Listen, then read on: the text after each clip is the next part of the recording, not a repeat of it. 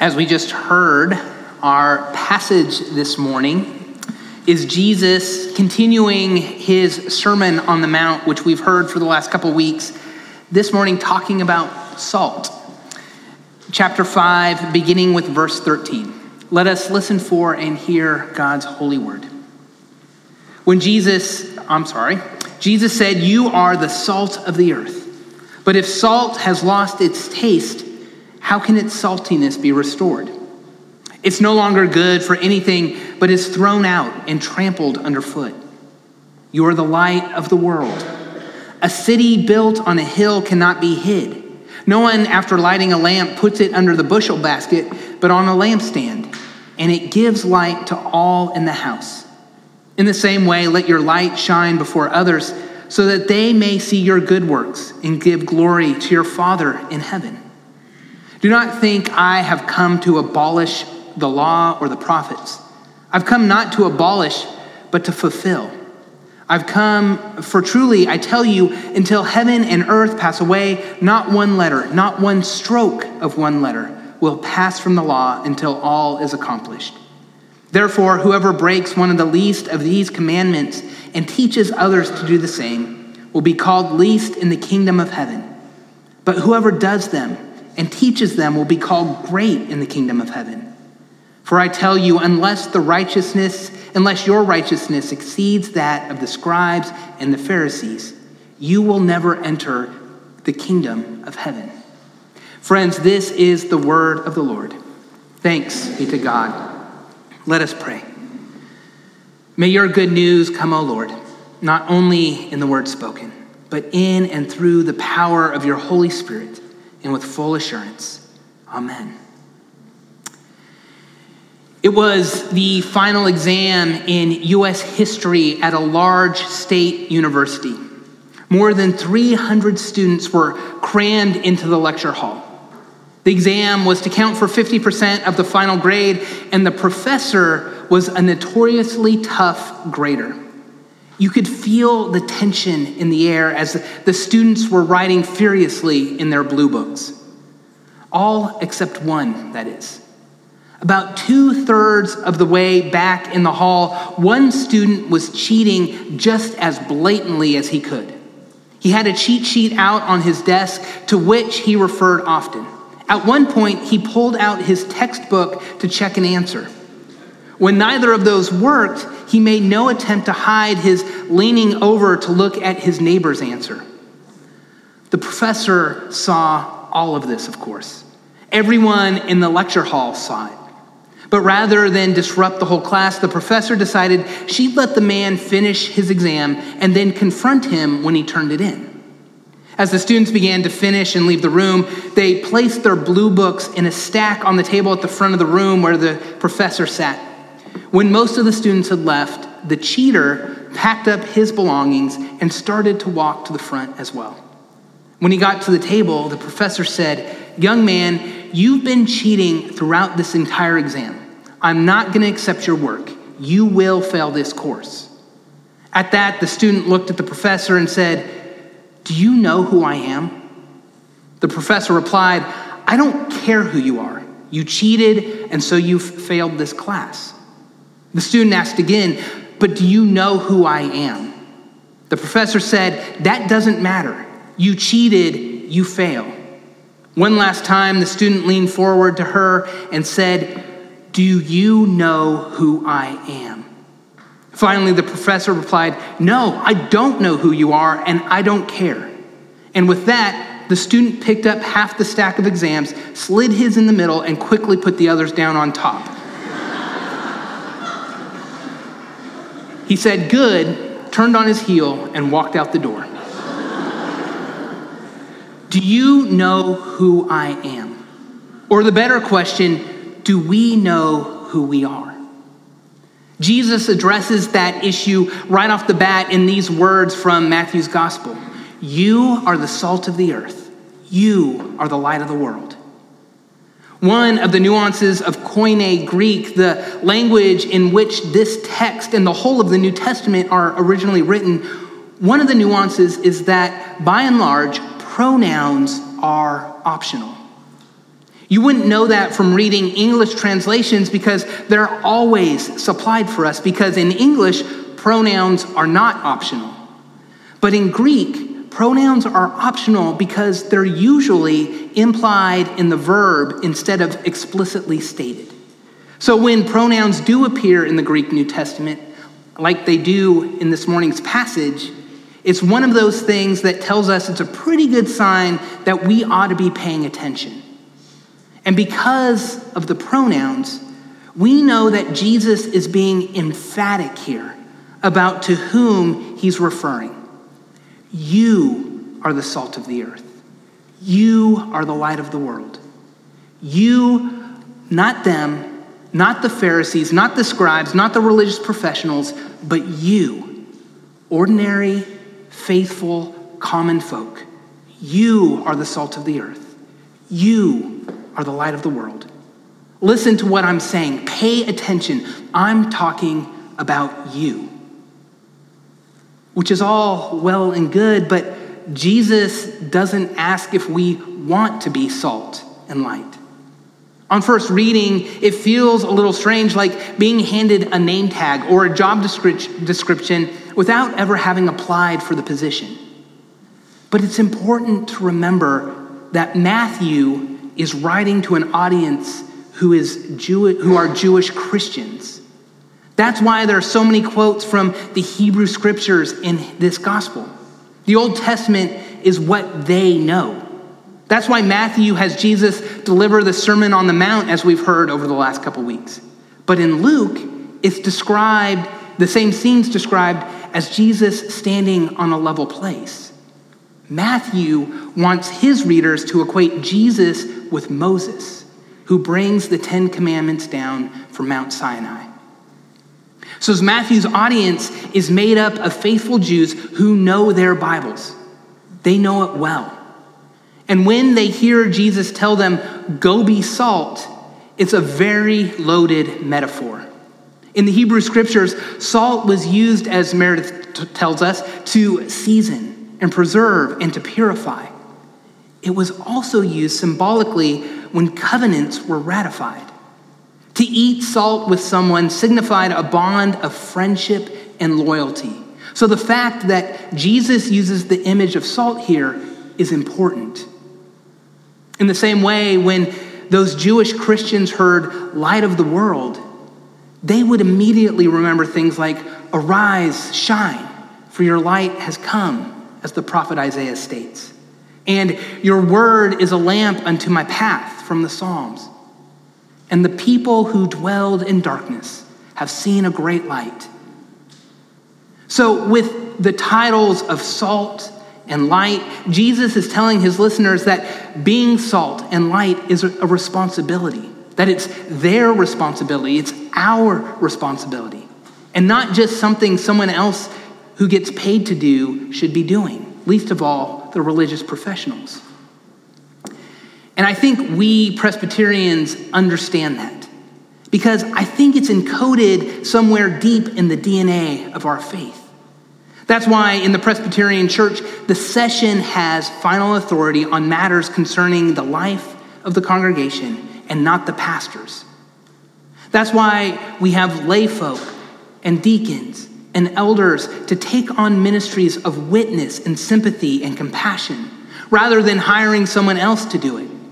We Presbyterians understand that ministry and discipleship are things for which all of us are responsible, not some specialized work to be done by an appointed few. And that's important to remember every day, especially on Sundays, like a couple of weeks ago when we ordained and installed our new officers, elders and deacons who will help lead this church for the next three years. They've been elected to lead not to do all the work. If you allow them to do all the work, you'll burn them out. And you yourselves will miss out on opportunities to be part of what God is up to in this corner of the kingdom. Follow their lead, but remember, you are the salt of the earth. You are the light of the world. I remember watching a video a few years ago that I think missed this point in a big way. I'm not sure who made the video, but I'll never forget the subject. The whole video was a series of folks of all ages answering the question what's the point of being a Christian? There were probably a couple dozen people who answered, but when all was said and done, a typical answer from that group was something like Christianity or our faith is all about accepting Jesus as your personal Lord and Savior so that when you die, you go to heaven. It's an answer we probably hear more often to this question than not. And it's not a terrible, an inherently bad answer, but I remember feeling so disheartened at the end because something was missing. These good Christian folks had boiled their faith down so much that it had been turned into some sort of ticket you get into some future one day, someday. The point of their faith became trying to live their lives in order to check a box or to believe a proposition so that they could get the prize.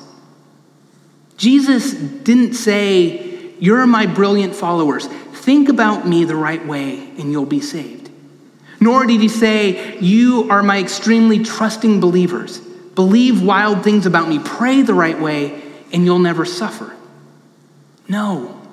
Instead, he said things like, You are the salt of the earth. You are the light of the world.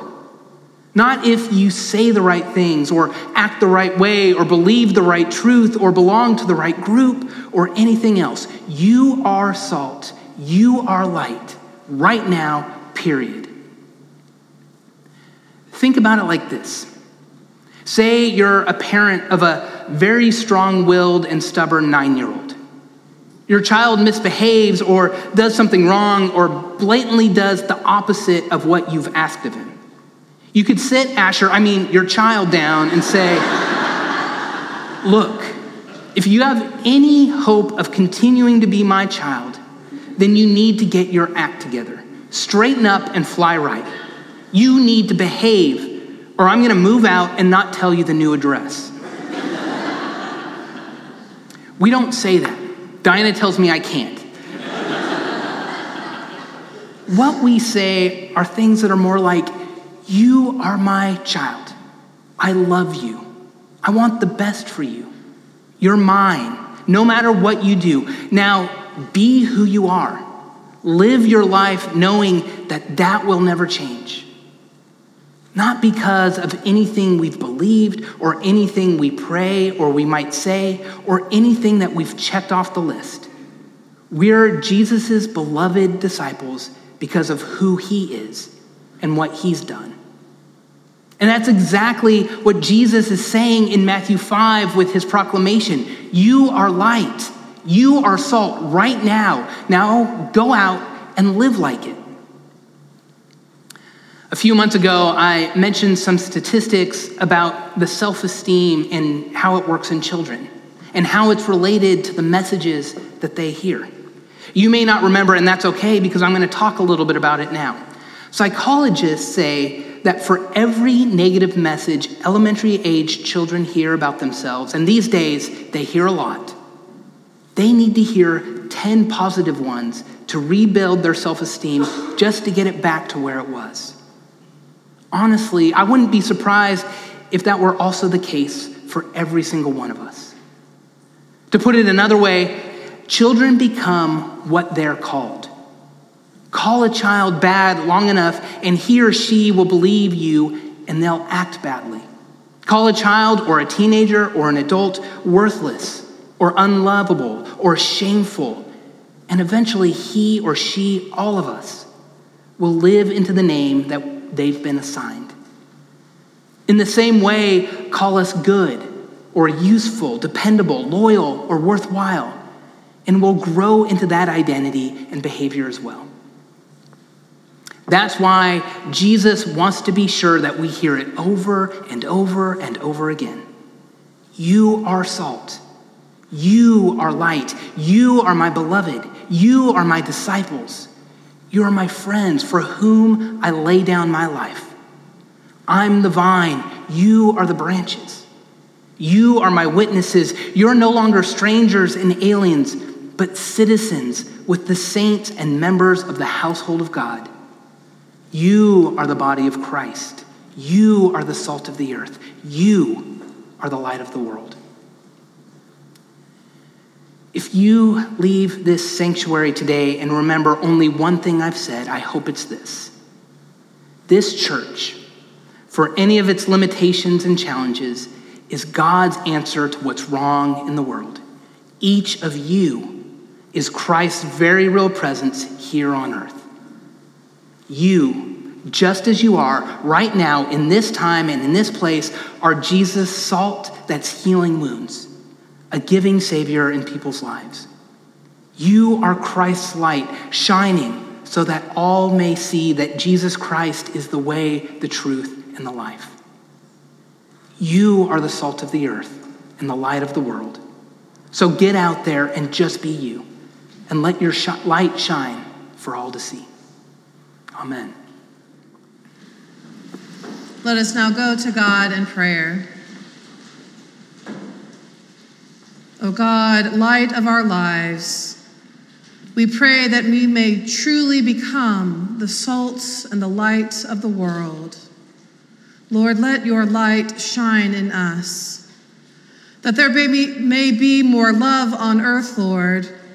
We ask you to empower us to share the love you have for us with those that we encounter boldly and to share more readily with those in need. Lord, let your light shine in us that there may be greater justice on earth. Allow us to boldly stand for those in this world who cry for freedom from bondage, for those who live in fear from poverty, racism, war, all those things that separate us from knowing true life and you. Lord, let your light shine in us, that there may be more peace on earth Allow all nations to put an end to words of hatred and threats of revenge. Let us put down our swords of war and pick up the bonds of mercy and grace that heal and restore. Lord, let your light shine in us, that there may be more joy on earth, where we might cherish each other fully celebrating the image of God that is reflected in each of us, where we lift up those who have long lived in shadows and rejoice when we all come together at your banquet table of abundance. Lord, let your light shine in us, that there may be more faith on earth. Allow your people to live as children of light before you and in the sight of all we encounter. Lord, let your light shine in us, that we might cherish the bodies and minds you have given us, praying for those who suffer and need comfort.